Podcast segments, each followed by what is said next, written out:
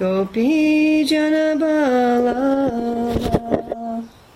Girivaradari Gopi Janabalava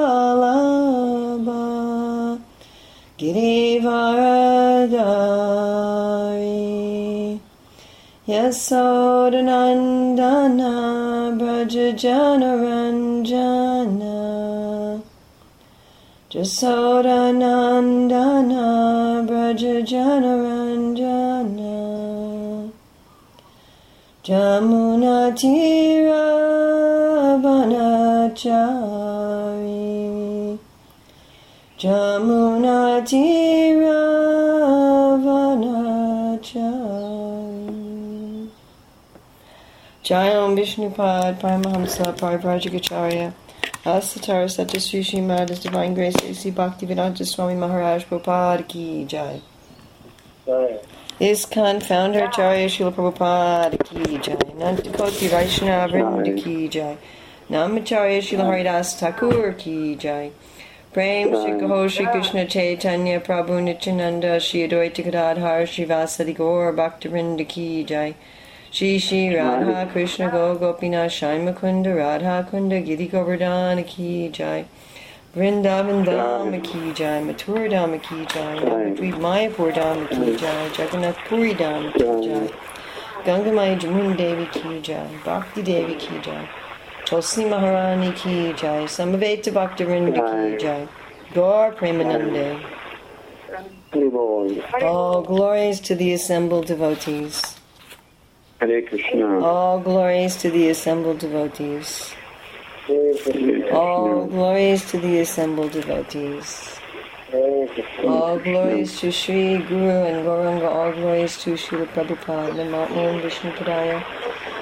Krishna Prastaya Bhutale Srimati Bhaktivedanta Swami Niti Namane Namaste Saraswati Deve Gauravani Pacharane Nirvisesi Simivadi Paskachade Satarani Vandeham Shri Guru Shri Yuta Padakamalam Shri Gurun Vaishnavamscha Shri Rupam Sagrajatam Sahagana Raghunatam Vitam Sajivam Sadvaitam Sadvadutam Parijana Sahita Krishna Chaitanya Devam Shri Radha Krishna Padam Sahagana Lalita Shri Vishakam Vitamscha Om Namo Bhagavate Vasudevaya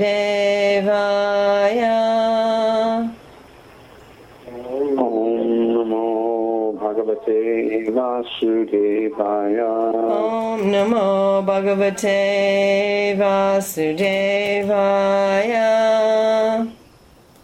Om Namo Bhagavate Vasudevaya. Om Namo Bhagavate Vasudevaya Om Namo Bhagavate Vasudevaya. July 9th, 2013, Skype class from Hawaii, Hilo. Reading from Srimad Bhagavatam, Canto 1, Chapter 7, The Son of Drona Punished, Text 30. Samhatyanyonyam ubayos. Sanhatyam Yam Yam Uvayo. Tejasi Shara Samvrite. Tejasvi Sharasangrate. Avritya Rodasi Kamcha.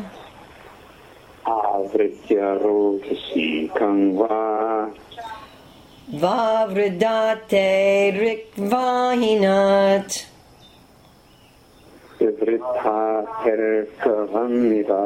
Please chant. Samhatyamanyon Samhatyanyonyam Ubayos.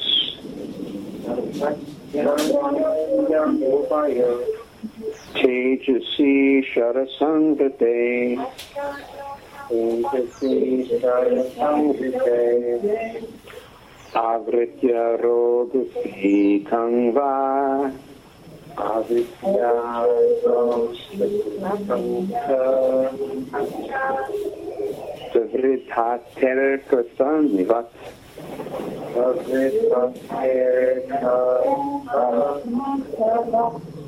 Sanhatyanonyam Upayos Sanhatyanonyam Upayos Tejasi Sarasanghite Tejasi Sarasanghite Avritya Rodasi Khansa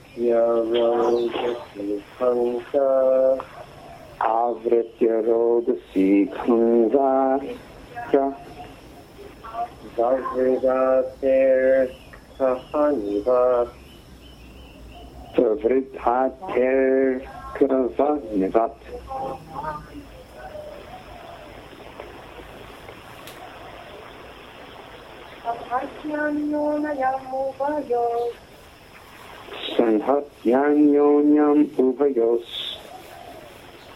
Tejasi Sharasamrite Tejasi Sharasangrate Avritya Rodasi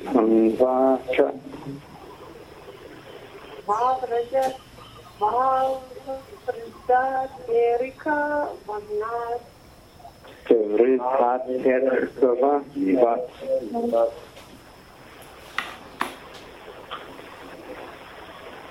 Anyone else?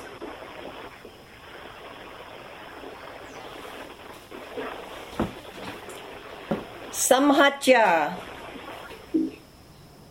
Sanhatya by combination of? Samhatya. A combination of. Anyonyam, Anyonyam one another, one another. Ubayo, Ubhayo of both, Of both. Tejasi, Tejasi the glares, the glares. Shara, shut up. Weapons, weapons Samvrite, Sanvrite covering, covering. Avritya, Avritya. Covering, covering. Rodasi, roll the sea the complete firmament, the complete firmament. Kamcha, Kamcha. Outer space also, outer space also. Vavridate, the Vrintate increasing, increasing. Arka, Okay. the sun globe, sun globe. Vanivat, Va- va- like fire. Translation and purport by Srila Prabhupada. When the rays of the two Brahmastras combined, a great circle of fire, like the disk of the sun, covered all outer space and the whole firmament of planets. Purport. The heat created by the flash of a Brahmastra resembles the fire exhibited in the sun globe at the time of cosmic annihilation. The radiation of atomic energy is very insignificant in comparison to the heat produced by a Brahmastra. The atomic bomb explosion can at utmost blow up one globe, but the heat produced by the Brahmastra can destroy the whole cosmic situation. The comparison is therefore made to the heat at the time of annihilation. Samhatyanyonyam ubayos tejasi shara samvrite avritya rodasi kamcha vavridhater kavahinvat. When the rays of the two Brahmastras combined, a great circle of fire, like the disk of the sun, covered all outer space and the whole firmament of planets. So Prabhupada here is talking about how the whole material creation is destroyed. Bhutva Bhutva Praliyate. And this Brahmastra reminded the people who were seeing it of the end of the creation. So, reminded, that means that we've experienced it. Right? Everything gets destroyed. Krishna says that for one who's taken his birth, death is certain. And he talks about in the eighth chapter again, bhutva bhutva bhutva praliyate. Everything will be destroyed. Abrahma bhuvanaloka punaravartin arjuna mamapecha chakuntaya punarjanma navijite. Even if you go to Brahma's planet, uh, you're still going to find this birth, death, old age, and disease in some form. There's still going to be destruction. And he says in the second chapter that uh, those things which are asat, they don't, they don't stay. They're not eternal. The body, this world, and only the soul is eternal. So all of us have to face this, huh? I mean, it's part of our daily anxieties. How am I going to keep from destruction? How am I going to protect the stuff, my stuff, from destruction? Because we've all experienced so many destructions. We've experienced, you know, from the little tiny destructions, like our shoes wear out. You know, I'm I've got a, a nice pair of shoes and the sole is separating from the shoe.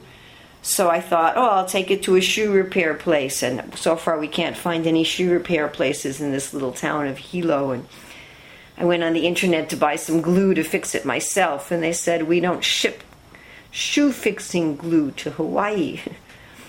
so we have our little things that get destroyed our shoes wear out, our clothes get ripped and stained, our car breaks down, you know, little destructions. And we may have little destructions in relationships. You know, we have a best friend when we were children, and then we move away and they move away, and it's finished. Practically speaking, the universe of my childhood is, is gone now. My birth family in the in the 2000s in the 2000 my sister died 2002 my mother died 2003 my father died 2004 my other sister died. So that little universe is gone.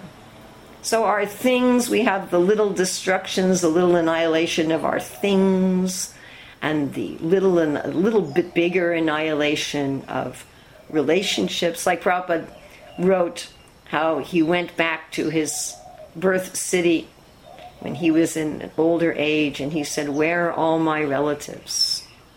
And all they are now is a list of names. And even that list of names is finished. Unless somebody keeps careful genealogical records, even the list of names is destroyed. And eventually, uh, all those list of names is destroyed. Then we have a little bit bigger destruction in the death of our body. And when the so we have our, our things that wear out, our relationships that vanish, our little universes, the little universe we had when we were a child, maybe that's already vanished. And then the whole life vanishes. And again, we have to take another body. Right? And then, of course, there's a little bit bigger, maybe not for us personally, but on a human scale, where there's destructions that affect not just one person's body, but that affect a whole big chunk of society. Wars. You know, I was recently in Hungary, and one of the devotees told me that whenever she has any difficulty in her life, her mother will say, At least you're not in a war. And she was telling me how the Germans, when they took over Hungary, they didn't want to destroy anything because they, they wanted Hungary. They wanted to rule it. They wanted it to be something worth ruling.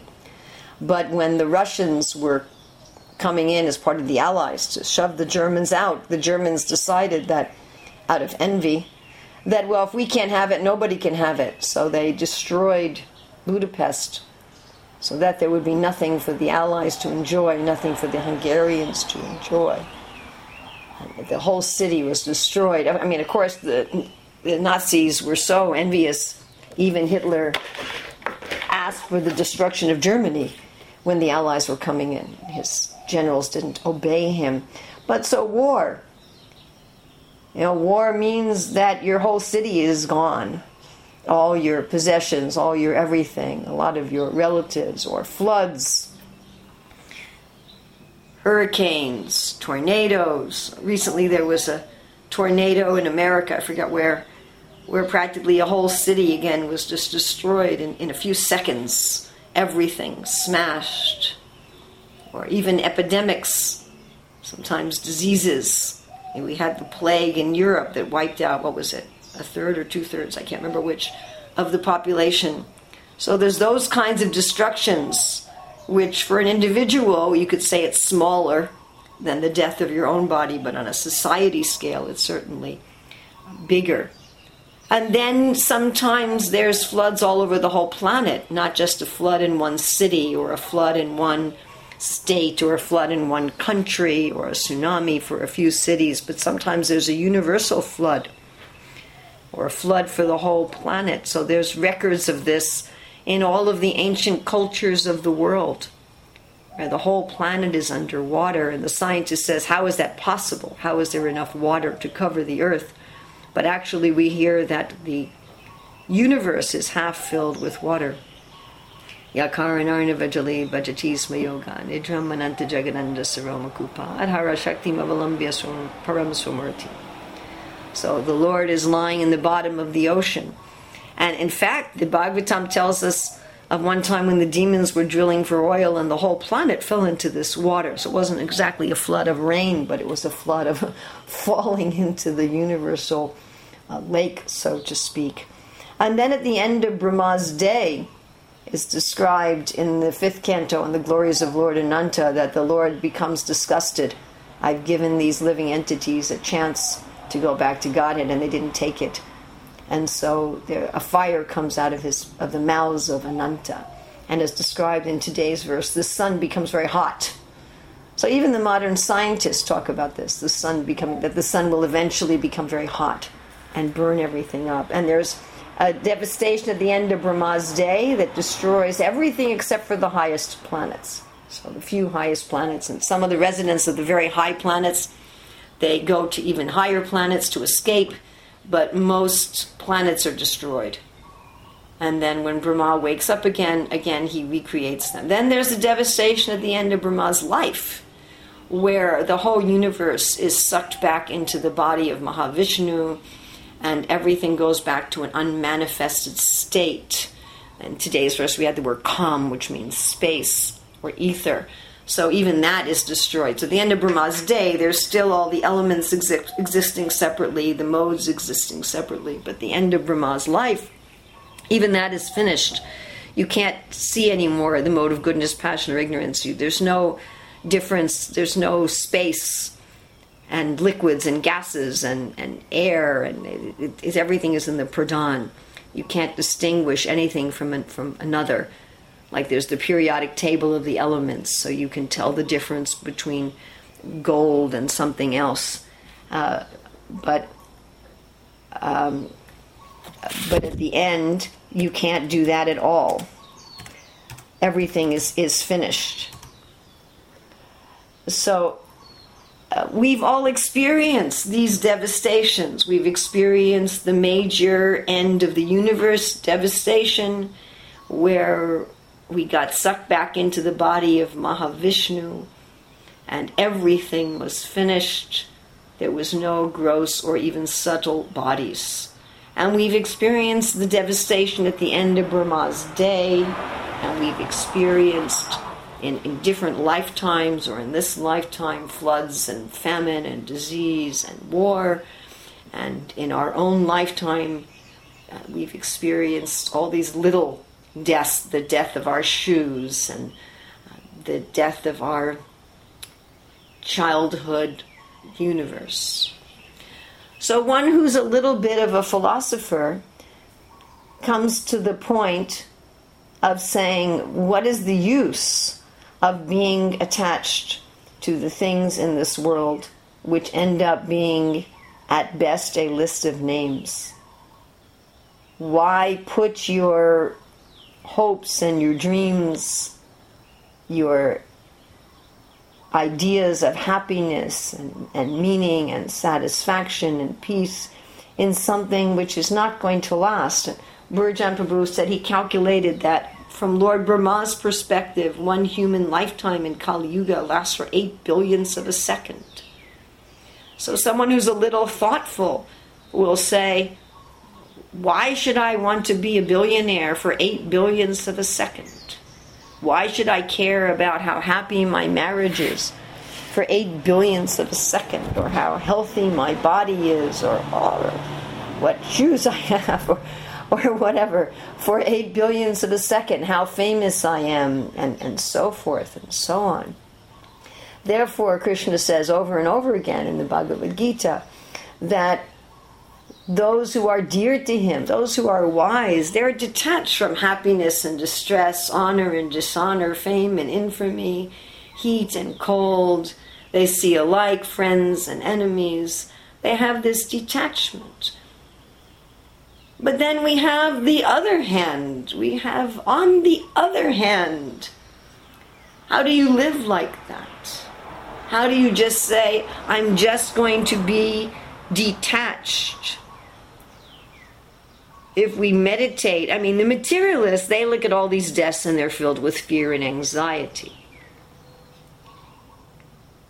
Right? And the, the karmis, to use our official Sanskrit terms, the karmis, they look at all these deaths from the deaths of their trousers to the death of their shoes to the death of their childhood universe to the death of the universe and the extremely fleeting and essentially meaningless nature of their lives, and they become full of fear and anxiety.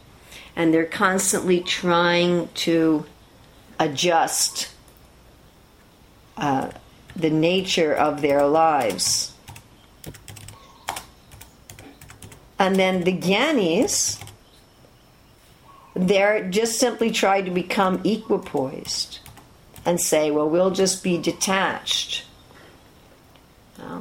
We'll just have peace. But is that enough? No, it's not enough. Therefore, Krishna says to Arjuna not only that everything is destroyed, he also says to Arjuna, Never was there a time when you and I and all these kings did not exist. We all exist now and never in the future will they cease to be. There is something which is not subject to this bhutva bhutva praliyate. Na jayate miyate va kadachid nayam bhutva babitava nabuyaha. Na ajo niche sasvato yam kaparano. Na hanyate hanyamane sharire. There is something nayam bhutva, nayam bhavita. It doesn't have this destruction. That's where our satisfaction and meaning is. That's where it is, not in the things that will be destroyed. You know, this verse talks, this purport talks about an atom bomb. And I don't think so much today, but when I was a child, we were very frightened about the atom bombs. There were many movies about a, the destruction by atomic war I remember seeing one when I was quite young, 10 maybe, which terrified me for a long time. You know, what would happen if there was a computer mess up and from that there was an atomic war. but we've we've not only experienced atomic war in some lifetime or other, but we've experienced uh, Brahmastra destroying the universe. We've experienced all this universal uh, stuff. But we also experience that here we still are. We've been through all these destructions. You know, your shoes die, your clothes die, your computer dies, your stuff dies, and you're still there. Your childhood universe dies, and you're still there. Our bodies die. We change from one, and we're still there whatever devastation is there, whatever happens, even the whole universe is destroyed. I'm still here. I still exist. And not only do I exist, it's not just I am, but Jivera Swarupaya Krishnera Nityadasha. I exist as a very particular servant of Krishna. I have my uh, Swarup, I have my personality. I was reading the other day one devotee, interestingly enough, a devotee, was saying that we don't have an inherent personality, we're just I am. But no, we have an inherent personality. Sanatana Goswami very nicely explains this in his commentary to Bhagavad Gita 10 14 7. We have an inherent personality. And not only do we have a personality, we have an eternal relationship with Krishna. Yad bhava bhavitadyo manujastataiva samprapya rupa mahima sanayana bhusha suktayameva nigama pratitaistuvanti. Uh, we have, it's explained in the Brahma Samhita, we have even chairs and ornaments. We have a place in the spiritual world that isn't subject to this destruction. Right? As Krishna Mamu Pecha Tukanteya Punarjanma That if you come to Krishna, you don't see this repeated birth and death. What do you see? Just floating in the nothing? No, we have a home. We have an eternal home where our clothes don't die. You know, if we have shoes, our shoes don't die. Our relationships don't die. They don't become just a list of names. Our activities don't die. Nothing in that in our real world dies. It's eternal. So the bhakta is neither frightened of these destructions nor just going to some detachment of peace like the Jnani, but the Bhakta is putting their meditation, their hopes, their aspirations, everything into what is eternal. And here we have the answer to how do you balance these two things. I remember my godbrother Bhatu Gopal Prabhu giving a class many years ago.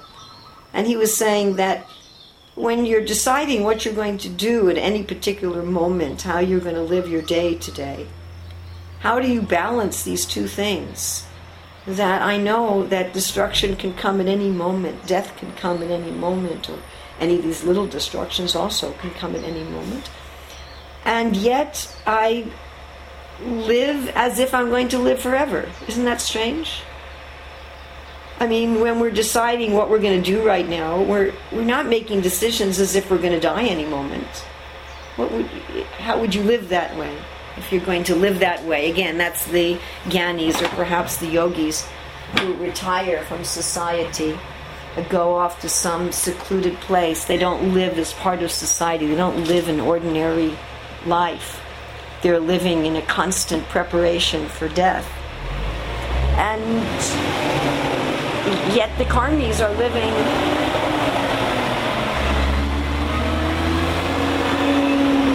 the karmis are living as if they're pretending they're going to live forever, right? The Gyanis and the yogis, they're concentrated on the destruction. The karmis, they're concentrated on the illusion and trying to get rid of the fear, trying to cover up the fact that everything's going to die everything's going to be destroyed with their absorption and their activities, their intoxication, their insurance policies. But how does the devotee balance these things? The devotee balances these things by being active in activities that are eternal, both in their own internal consciousness and even in their external activities. Well, you could say the external activities of the devotee are not eternal. The flower I offer to Krishna is going to fade and, and die. How is that eternal? But the act, patram pushpam pulam chayam yome bhakti prayatiti tadaham bhakti paritam asnami prayatatmaha. The act of devotion is actually eternal.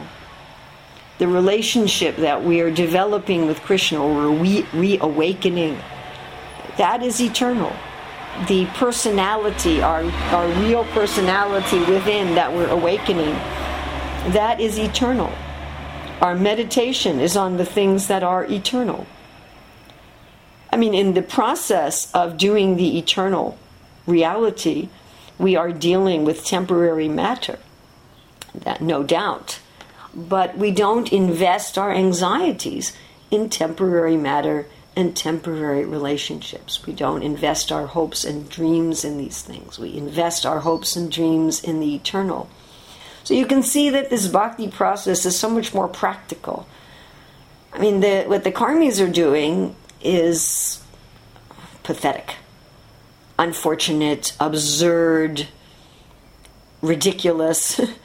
the karmis are trying to pretend that there's no destruction and they're trying to use material destructible means to prevent the inevitable. Right? Even the atomic bomb that Prabhupada talks about in this purport. Why do people develop atomic bombs? They're trying to wipe out first the enemy who might wipe them out. So, the whole purpose of their atomic bombs is to stave off their own inevitable destruction. If I can just kill my enemies, then I won't be destroyed. And everything the karmis are doing is like that. Either let me forget that there'll be destruction, or let me do something to prevent the destruction. And both of those attempts are hopeless, pathetic, uh, perhaps laughable. I think ultimately they're very sad. They're very pitiable. As Lord Brahma said, that he's feeling great pity and compassion for the regular, the fruitive workers who engage in a hopeless, futile, anxiety ridden attempt. But the process of the Gyanis and the yogis, although it's superior, is not satisfying. Simply saying, I'm just going to stop this futile, pathetic endeavor. We want something real. We want activities. We want things, even. You know, in in the spiritual world, the residents they're not running around naked. They have clothes. They have homes. They have jewelry. They have they have food. they have relationships. Why they? We. We have these. They're ours. We have our eternal situation, not nothing. We have our eternal personality. Personality means a particular relationship with Krishna, a particular relationship with the other residents of Vrindavan, a particular relationship with the things of the spiritual world, which are all also conscious. There's no matter there. Particular set of likes and dislikes. So, our process of Krishna consciousness is to be Krishna conscious, to be conscious of the real, to be conscious of the eternal, to be conscious, to become conscious, to awaken our consciousness as to who I am. I mean, in the beginning, it's a very general thing. Jivera Swarupaya Krishnari Nityadasha. I am the servant of Krishna. And in the beginning, it may just be I'm the servant of my spiritual master, I'm the servant of Srila Prabhupada. I'm the servant of the other devotees. You know, something very tangible and in, in front of our face. And that's, but that's also real. That's absorption in the real. And if we're actually absorbed in the real, then we accomplish the peace that the karmis, gyanis, and yogis are trying to find. The karmis are trying to find peace through denial and intoxication, illusion, or through material plans. The gyanis are trying to find peace through philosophical detachment. The yogis are trying to find peace by meditation on the Atma. But we will actually find that peace. In fact, that peace will be so incidental because the devotees go far beyond peace to finding ananda. Krishna says there cannot be happiness without peace. Well, we have that basis of peace to a real relationship. Therefore, Prabhupada, when the bombs were falling in India in World War II. He said, Oh, there's Krishna. When Maharaj Parikshit was cursed by Shringi, he said, Oh, that's Krishna. You know, when our shoes break and our clothes rip and our childhood friends uh, die or give up their connection with us, when there's floods and hurt, oh, that's Krishna. How interesting. I'm not of this world. My investment is of the other world. So, of course, to be absorbed in the real, we have to actually be absorbed in the real. We don't want to be like the karmis who are absorbed in the temporary but who may have some religion and who are going through some sort of religious rituals. In fact, that's an offense to think about what we're doing as some sort of religious rituals. It's not that our chanting our rounds and our worshiping the deity and offering our food is just some sort of religious ritual that we're hoping is going to give us happiness in this life and in the next. But really, we're absorbed in the temporary. Now, we don't want to be like that. Nor do we want to be like the Gyanis and the yogis who are simply trying to become detached and just going to the I am our process is to become absorbed in the real. So that we should be asking ourselves how much am I absorbed in the real? And to absorb ourselves in the real. And it, it's not that difficult because the real is so much more attractive than the illusion. I mean, of course, the material world is real in the sense that it exists, but it's not real in the sense that it's not, this body is not our real self, and our activities are not our real our ultimate, our actual activities. It's real, but it's not the reality. The material world is real in the sense that a dream is real or a movie is real. It has some existence. It's not unreal in the Mayavadi sense. But anyway, we want to be absorbed in the real. We want to be absorbed in the light, come from darkness to the light. And the light is so much more attractive than the darkness. The real is so much more attractive than the illusion. So that means to hear, to read, to hear. How are we going to become absorbed in Krishna? I was just listening to a lecture Prabhupada gave. We said, How are we going to become attached to Krishna if we don't know about Krishna?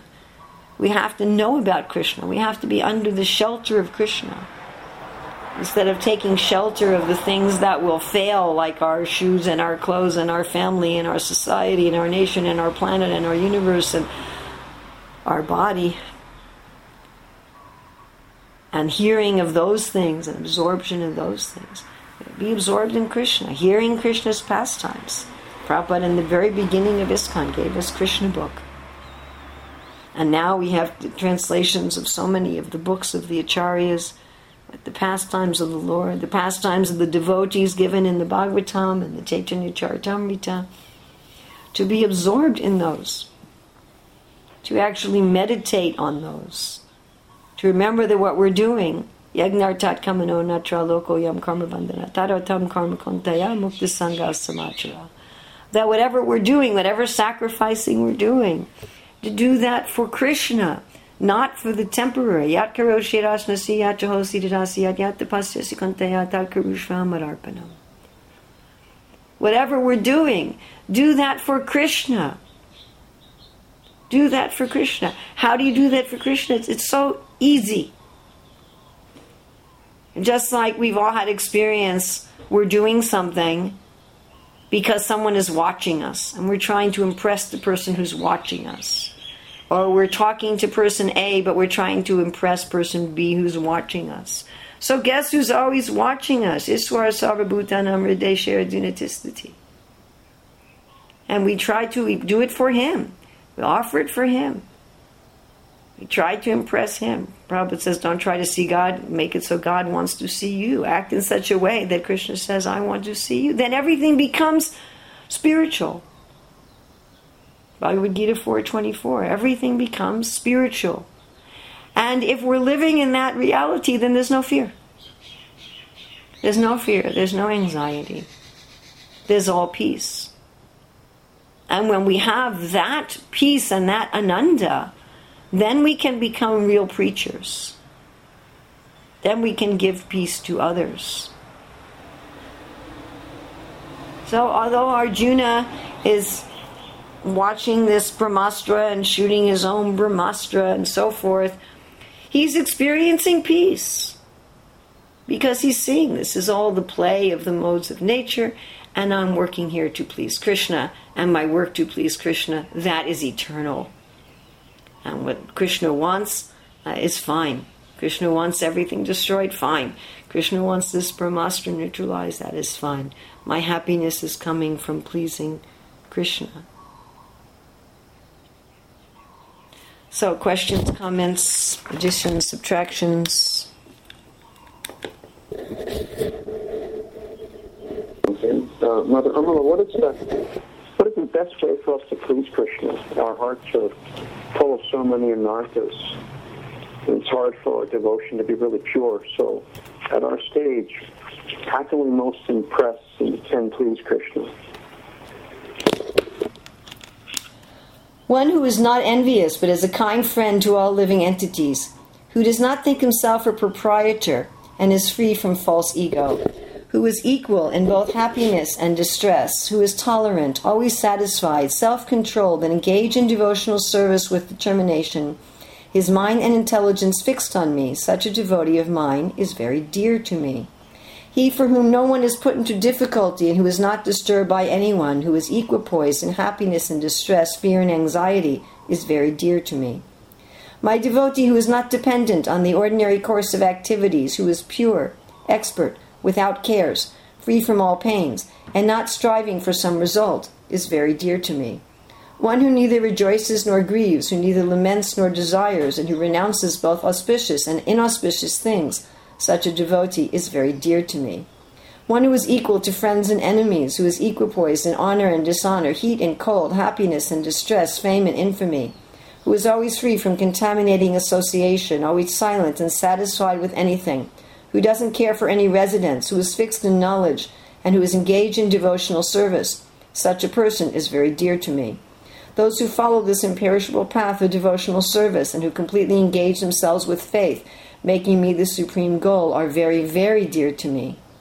For one who explains the supreme secret to the devotees, pure devotional service is guaranteed, and at the end he will come back to me. There is no servant in this world more dear to me than he, nor will there ever be one more dear. There you go. That's how to be dear to Krishna and please Krishna. As you were reading the list, though, I didn't find an awful lot of those qualities that applied in me at my stage. They're all they're all levels that I'm still very much aspiring to achieve to come to that level of equanimity, etc. Um, free from envy. It still seems not quite far off. So practice Practice. Focus on these things. If I want to please somebody, then I focus on what will please them. So meditate on these things and make make an effort. That today I'm going to work at doing this. And because they're actually our own qualities, they're own they're actually part of ourselves. In in one sense it's easier to cultivate them than to try to be materially successful.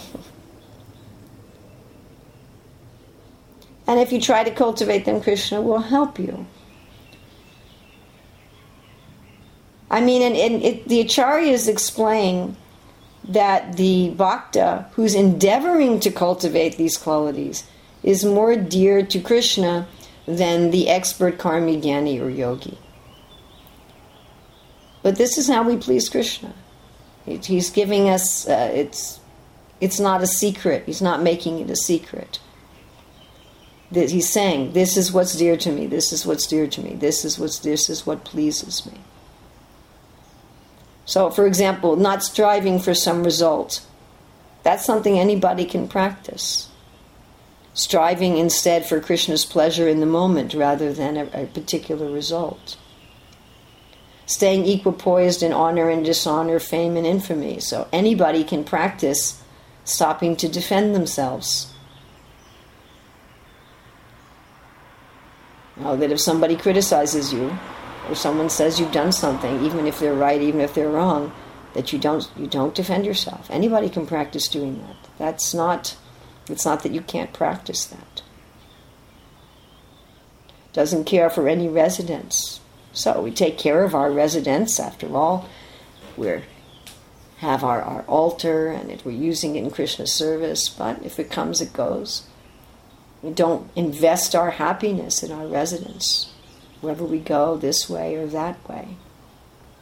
I mean, in, in that regard, I, I remember many, many years ago, goodness, this would have been in the, in the 80s. So we, we bought a, a, a rather old house that needed a lot of renovation. The counter in the kitchen was made up of little tiny hexagonal tiles with grout in between them, and the grout was coming out, and some of the tiles were coming out, and it was very hard to make anything that required to be rolled on a surface because the grout would stick to it. So I was I went to the wedding of Ravinda Sri Prabhu's daughter, and while I was gone, my husband said he would replace the countertop with a smooth countertop. Anyway, he got very enthusiastic and he decided he was going to replace the whole kitchen. he told me that there were 17 layers of floors on the floor. Anyway, he, he gutted the whole kitchen. When I came back, the kitchen was basically just a big gaping hole. there was nothing there at all. So, you know, we rebuilt the kitchen from scratch. It was a very, very small kitchen that had very little visible wall. The wall cabinets were covering most of the wall, so it couldn't have been more than, you know, one or two square meters, one or two square yards of, of visible wall space, and that was just here and there. And I said, Well, I want to paint the wall lavender. And my husband said, I don't like lavender. And we got into a big argument about it. I said, I'm the one who spends all the time in the kitchen. You're not in the kitchen. I should decide what colors the wall is going to be and so forth. And it, was a, it was a big argument. It went on for probably a week or two. And it, it, I, I won the argument, and the walls were lavender.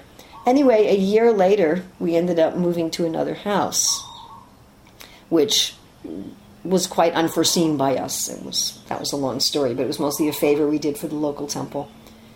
And when we moved to the new house, I told my husband, just paint the walls whatever you want. So to not be not care for any residence, you know, to realize how long, even if you're staying in one residence for your whole life, uh, what does it ultimately matter? This way, that way, the other way. So anyone can practice that. It's not that my detachment came because I was such an advanced devotee, but just that I saw that this was stupid.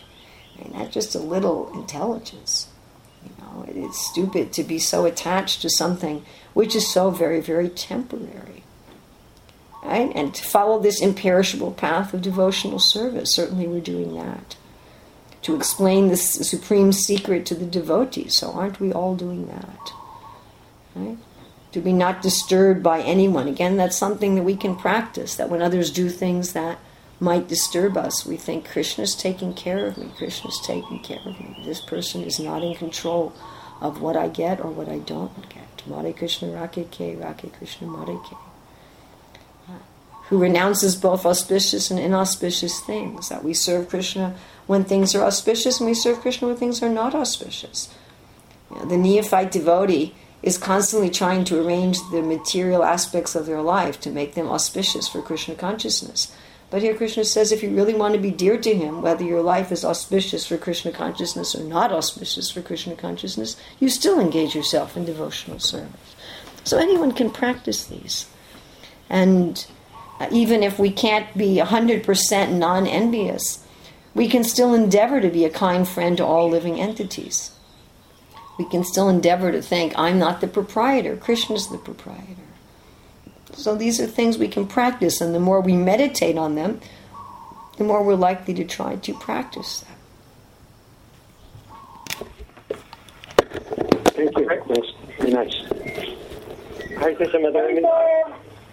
Hi, Bo. Hello, Masterji. I, I have a question. This is Jai, okay? What are the qualities that one must look for in a spiritual master.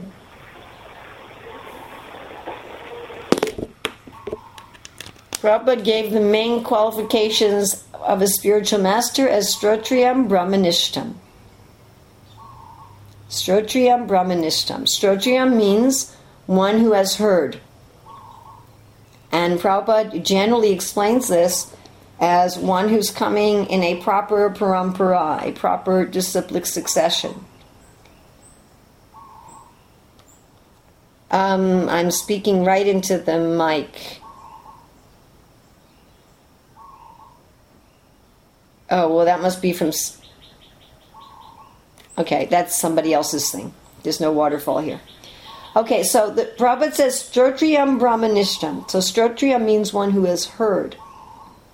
And Prabhupada explains this as one who is coming in parampara.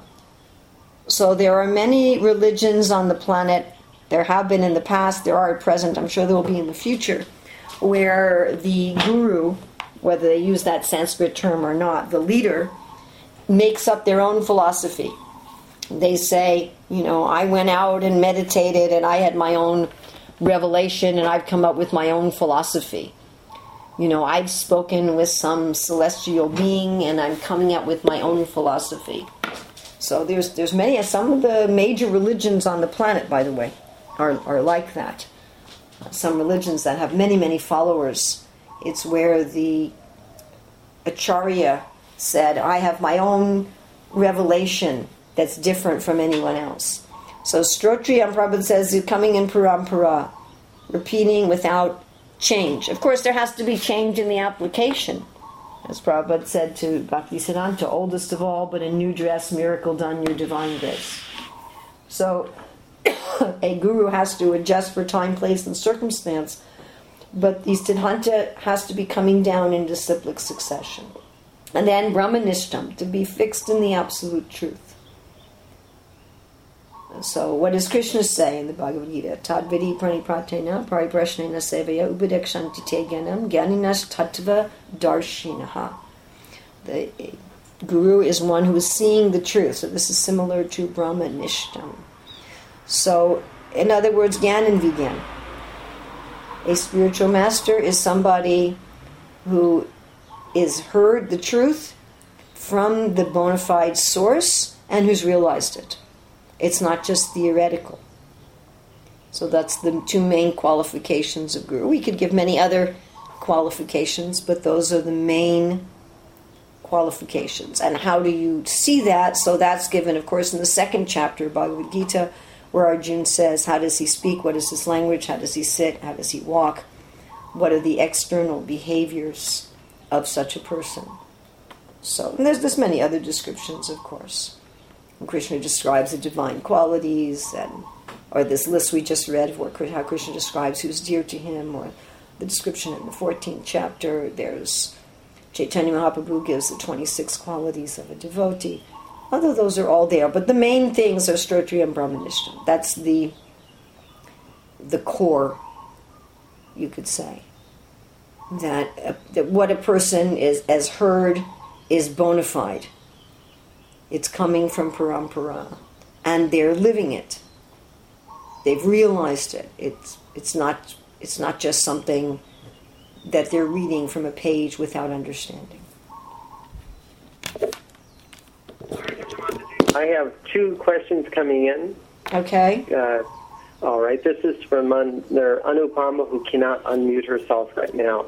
Uh, Mother Urmila said, "Try not to be to uh, envy but what if another person is envious and creating enough troubles, crossing all limits every time by not caring about Vaishnava rules and regulations?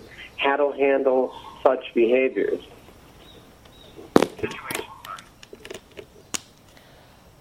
He for whom no one is put into difficulty and who is not disturbed by anyone.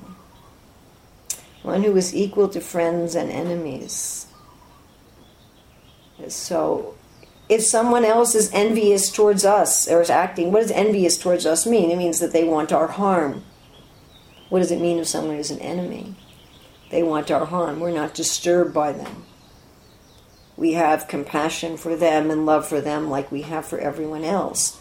Now, on an external platform, we're enjoined by the, in the scriptures that if somebody is blaspheming God or the devotees, that we try to rectify them, and if we can't do that, then we remove ourselves from their association. Now, if you can't do either of those things, then you're supposed to die. But the problem is that it's also a sin to commit suicide, especially if you're a devotee or a brahmana. If a brahmana commits suicide, that's the sin of killing a brahmana. So if you can't fix the person, and if you can't leave their association, just like Prahlad couldn't leave the association of Hiranyakashipu, where was he going to go? Hiranyakashipu was running the whole universe and was his own father, and he was a little boy. So where was he going to go? So if you if you can't do that, uh, then you have to detach yourself. You have to die, in a sense, in in a subtle sense. Not associate with that internally and just keep having compassion for the person, keep praying for the person. Just like Prahlad Maharaj, you say, Well, I'm not Prahlad Maharaj, but you know what? If Krishna is putting us in a situation where we're with an envious, blasphemous person, and we can neither help them nor leave them, then Krishna is asking us, by putting us in that situation, to become like Prahlad. That's what he's asking us to do. If you say, I can't do it, then you're going to have to argue with Krishna who put you in the situation, and obviously thinks you can do it. To just keep having compassion for the person, keep praying for the person. Krishna, please help this person. Krishna, please help this person. I remember one time where I was in a situation like that, and I was always uh, praying for the person to be helped, but I realized that my main motive for praying for them to be helped was not for them, but it was for me because I was suffering in their association. And when I prayed for them to be helped for themselves, and when I prayed that I was willing to pay some sort of price and undergo some sort of difficulty for their benefit, then immediately Krishna adjusted things in a very interesting way. So one should, in that kind of a situation, be caring about the other person for the other person's sake. Whatever I may have to suffer, tatenu kampam sukshamikshamanam.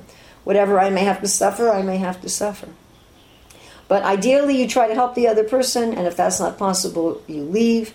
And in the very unusual circumstances when you can neither fix them nor leave, then you find a, a way, you practice praying for their benefit independent of your own suffering and be willing to undergo some austerity yourself to benefit and love that other person, just as Krishna loves everyone, even the envious.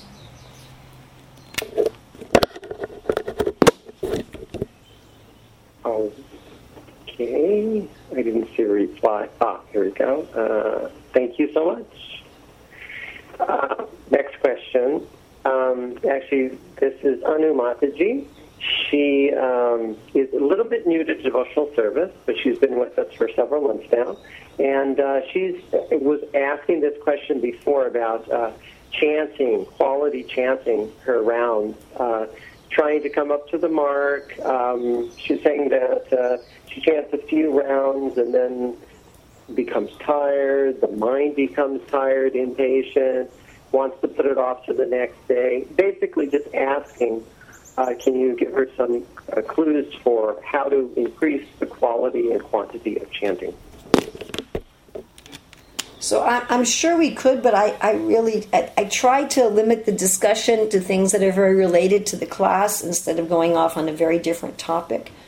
And also, that's a very big topic. My very short answer is that there's a number of books on the on this subject. So I myself have written a book. It's called The Great Mantra for mystic meditation, Opening the Lotus of Good Fortune. It's available on Amazon as an ebook. And if you don't have a Kindle, you can get a free Kindle app. And you can read it on your computer or any electronic device. There's a book that Bhurajan Prabhu has written called Japa. There's a book that Sacinandana Maharaj has written called The Nectarean Ocean of the Holy Name. And then there's a book that Mahanidhi Swami has written I think it's called The Art of Chanting Hare Krishna. So right there, there's uh, Maharaj has also written a book, Japa Reform Notebook. So I think you, and then of course you have the books of our acharyas. You have Bhaktivinoda Thakur who wrote Harinam Chintamani, which is also about chanting Hare Krishna. So rather than spending another hour discussing that, I would refer you to one or all of those books, and all of which give both theoretical and practical advice. Okay, I think we can take one more and that's it.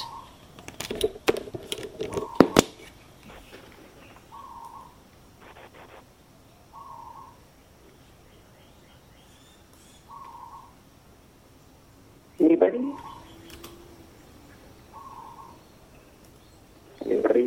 Okay, thank you very much. All glories to Srila Prabhupada.